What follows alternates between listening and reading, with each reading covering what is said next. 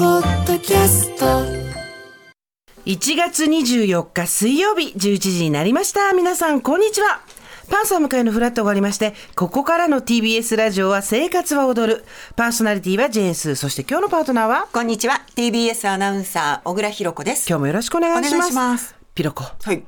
日は飛んでるわね。花粉ね寒いじゃん。はい今日ね、6.4度で昨日の半分ぐらいなんですよ、下手したら。そうしかも風が冷たいのそよう。ねにもかかわらず、なぜ花粉が飛んでいるもうおかしいよねうち、あの、比較的密閉されたはい家なんですよあのマンションそうですねにもかかわらず朝起きた瞬間から「タラー!」っていうね花音が出ちゃうから「タラー!」って音が出ちゃうぐらいの、センサー反応してるよねそうはいびっくりですよなんかせめてあったかいならまだ納得いくんだけどそうなのそうなの、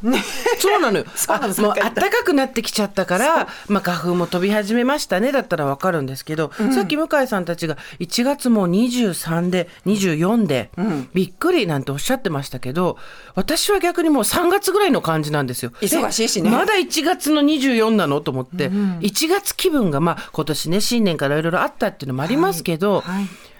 1月気分ゼロでそうねだって花粉飛んじゃっ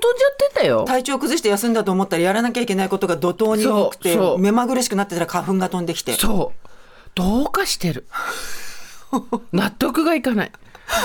いろいろ帳尻合わなくなるよねなんか今年どんな年にしようかなとか言ってる暇がなく、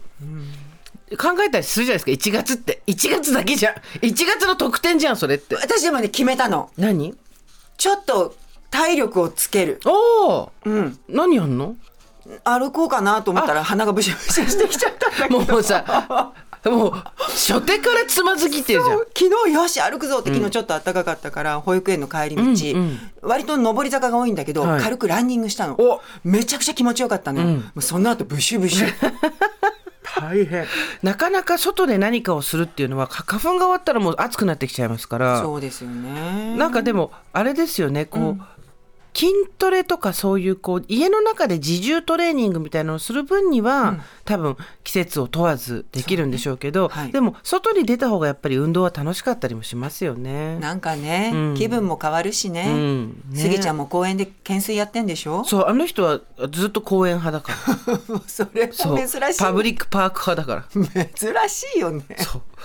懸垂やったりなんかいろいろ公園でやってますって言っててジムに行かないっていうのねそう。まあ、それはそれでね、い素いと思い敵よまね。すよ。季節を感じながらいね。やだってそもそも運動やろうと思えばどこでだって、立って一畳寝て半畳逆逆。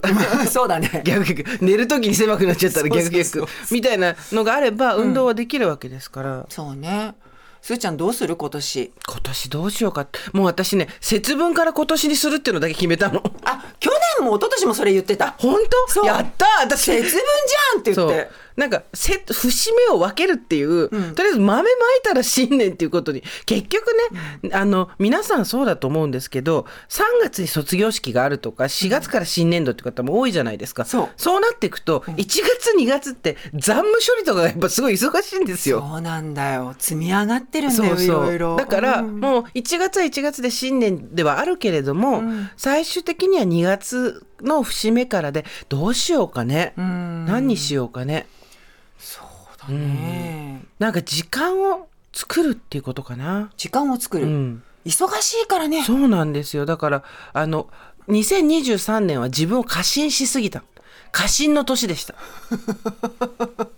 総括するそと。う。過信が今積み残ってるので、んうんだから2024は。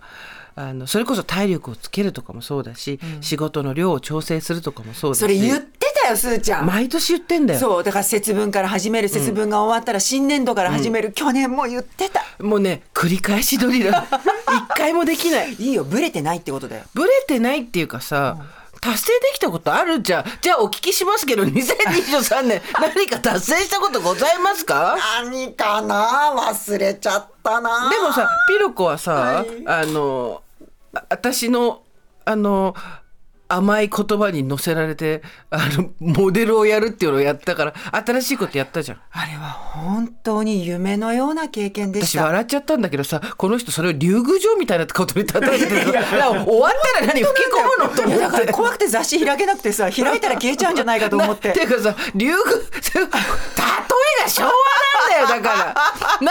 夢のようなことがあった時に竜宮城っていうのはもう平成以降の生まれる人はしないか 出ら。るんじゃないかと思ってストーリー変えなかったよ最初本屋でいやいやいやでもね私はニヤニヤしながら、はい本当にねあの首からセーターを、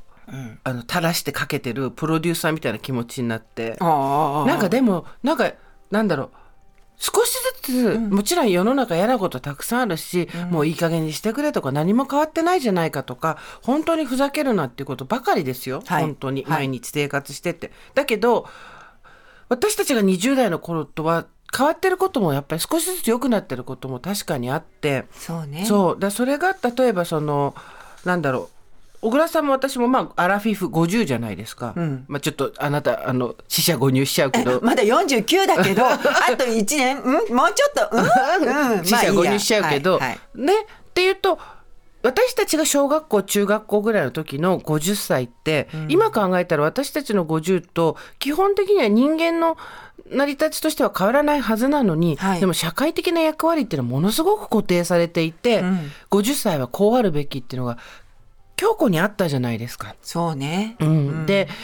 そうでないところからは逸脱してる人っていうのはやっぱり特殊な環境にいるんだなっていうところで思われてたし私たちもよっぽど特殊な環境にはいるんですけど、でもインスタグラムを見たりとか、えーいろんな SNS で発信してる人たちを見ると、同世代で、えー、と自分たちの自分たちのことをやりたいとか、はいやってみてるとかっていうのを発信してる人たちがいるのを見たりすると、あなんだろう肩書きを外した一人間としてのうんと自己主張だったりとか表現だったりということに対しての世間の目っていうのはもちろん地域差はあるけれども、あの頃よりは少し緩くなってきたのかなっていうね。そうねその人らしさをみんなで容認しようっていそううそう空気がねそう昔よりあるよねで若い世代はもっとそうだし、んあの男だったら女だったらみたいなこともなくなってきてるしそうだって女の子がズボンの制服履くなんて考えられなかったもんあったらよかったよね、うん生理履き中たかったとかそれ履きたかったよ本ね当そう今から考えると本当体のことを大事に考えたら違った結論になってたなってことたくさんあったと思うんですけど、だからなんとなく我々がやるまあ我々いつもねあの下の世代からはバブルって言われて「いやちゃうねんって、ちゃうねんって 狭間なんだよ狭間なんで氷河期だ今の氷河期とレベル違うって言われたら本当すいませんなんだけどでも一応氷河期第一世代なんだってばって言いたくなるんですけど、はいこの世代がなんとなくそうやってまあ当時は眉を潜められて顔をしかめられていたようなことを少しずついやそんなこともないんじゃないって言って変えていくっていうのがいいことなのかなつ次下の人たちへのつらい梅雨払いになるのかなと思ったりはして、だから2024もそれをやっていきたいと思いますね。そうね、梅雨払いわ悪ふざけ そう。よくわかったね。私今すごい、今、あの、テレパシー通じて見せた。斜め上見てるってことはみたいなあ、まだバカやってていいんだっていう、まだ悪ふざけしてていいんだっていうのをね、うんやってこうねやっていこうかなと思います。